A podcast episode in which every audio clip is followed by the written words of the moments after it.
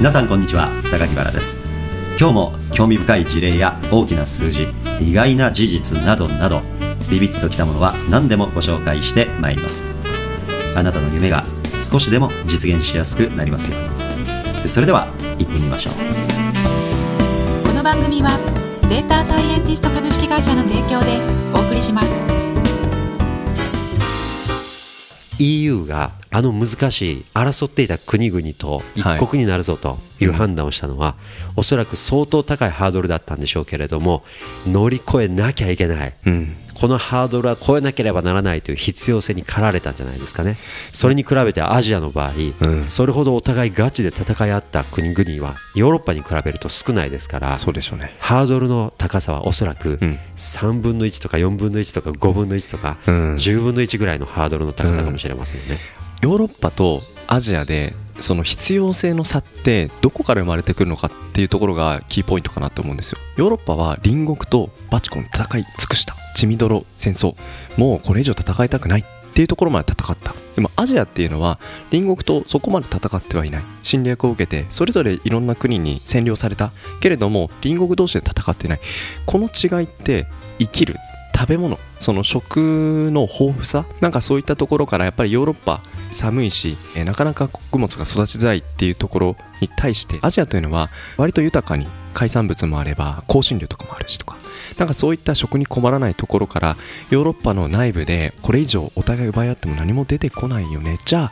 あアジアに行こうか。これってハードルは高いけど必要性なんじゃないかな。でそういったことを繰り返してきたのが19世紀から20世紀前半。ただ第二次世界大戦においてもうこれ以上の戦いはやめようよということになってその後 EU が立ち上がっていくわけですけど EU って先ほどのルクセンブルクが通貨の価値どう担保するのっていうなかなか通貨の価値も担保できない国々が隣接していますと。そういう国々を取り残してしまうとまた戦いが起きるんじゃないか。こういった背景からその EU という共同圏を作ることによって枠の中では皆がま豊かに生きられるエコシステムを作ろうじゃないかそういったことでアジアとの共存を図っていくっていうなんかこういうビジョンのもとで必要性っていうものがあったんじゃないかなってなるほど。いや必要性っていうところがやっぱ相当強烈なものがない限り自国の通貨を捨てて EU を作るぞなんて考えてもやっぱり実行に移さない。あれを考えていけるかもって思った人たちすごいと思います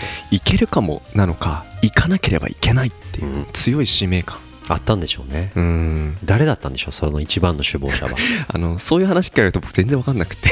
ちゃんと歴史勉強せいって話なんですけど。やっぱりね近代史ってやっぱり大事ですね。今の自分たちに最もゆかりがあって、はい、想像しやすくてあの人の顔が思い浮かぶところから理解が進んでいくとより頭に入りますもんね、うん、あこの人の前の首相の補佐やってた人が EU の立役者として活躍したんだとかね、うんうんうん、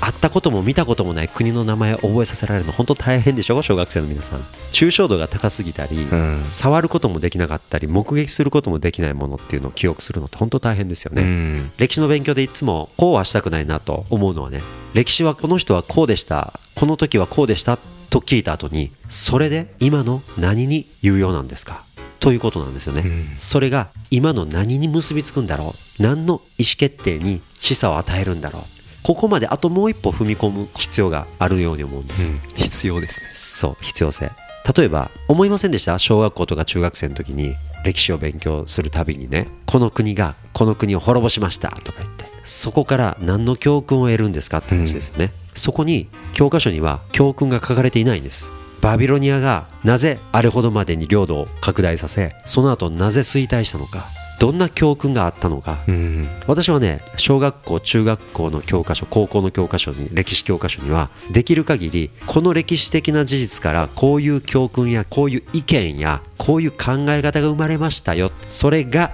今こういうことにつながっているんですよ、うん、ここまで書いてと思うんですよね、うん。やっぱりこれはもうしっかりと教科書にね一つ一つの歴史的事実から何が導出されてきてるのかと、はい、この問題解決型教科書っていうんですかね、うんうん、問題思考型の教科書、はい、課題対応型主義の教科書、うん、おそらくですよこれだけ世界広いですからすで、はい、にそういう試みをやっている民間教育機関や、学校を有している国はあるはずですよ。例えば文部科学省は世界中のそういう事例を探しまくってですねベストケースをいくつか抽出して、はい。速やかに日本の実験校でやってみるということにリーダーシップを発揮するべきですよね。そうですね。行政っていうのはいわゆる国を守る管理するという役割も重要でしょうけれども国として生き残っていくための国家レベルの戦略としてねこの戦略的役割も果たしていかなければならないように思うんですよ。うん。そうなるとその世界中からベストケースを探し出してくる。はい。これに特化した部門っていうのは必要なんじゃないですかね。やはりね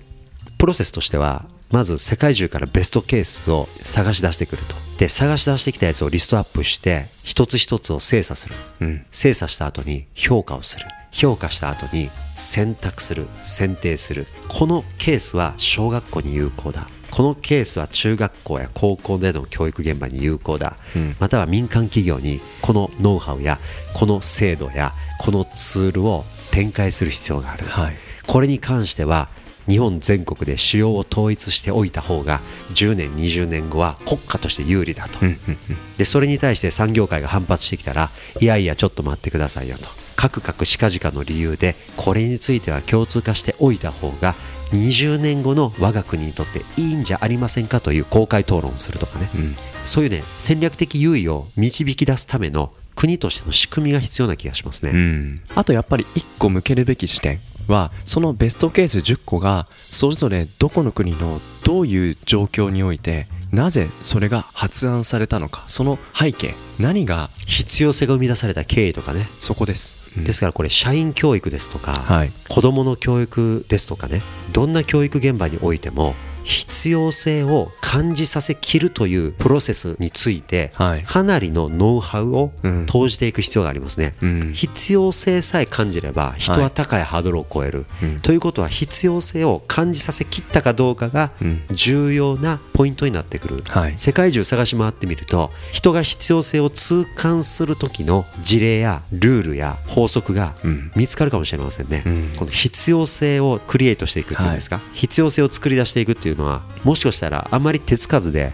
かつ大事なポイントかもしれませんね、うん。必要性を感じさせきるための手段にあるのがやっぱりルールだったり仕様だったりするんだろうなと思うんですよねドイツの方お話しするとボードゲームが結構お好きななんですか？ボードゲーム？あの我々でいう人生ゲームですよね。あまたあるボードゲームの中のたった一つの種類が人生ゲーム他にも5万とたくさんボードゲームの種類があの国にはあるみたいで。ドイツにボードゲームが。はい、で僕の友人日本人なんですけどその奥さんがドイツ人なんですけどドイツに帰ると家族でみんなでボードゲームやりながらあだこだ団らんするんだよって話をしてくれたこともあって。でボードゲーム何やってんの？って聞いたら全然知らないんですよ。超有名だよとかっててかボードゲームたくさんあるからと。ボードゲームって一つルールを設計してるって行為ですよね。そのルールが本当にいろんな種類のボードゲームを作り上げている。なんかルールを作っていくっていうことをなんかすごく楽しんでいる。こういうカルチャーって個人的にこの日本という国生きてる中でルールを作るっていうことにあんまり自分自身が主体的に関わるっていうことが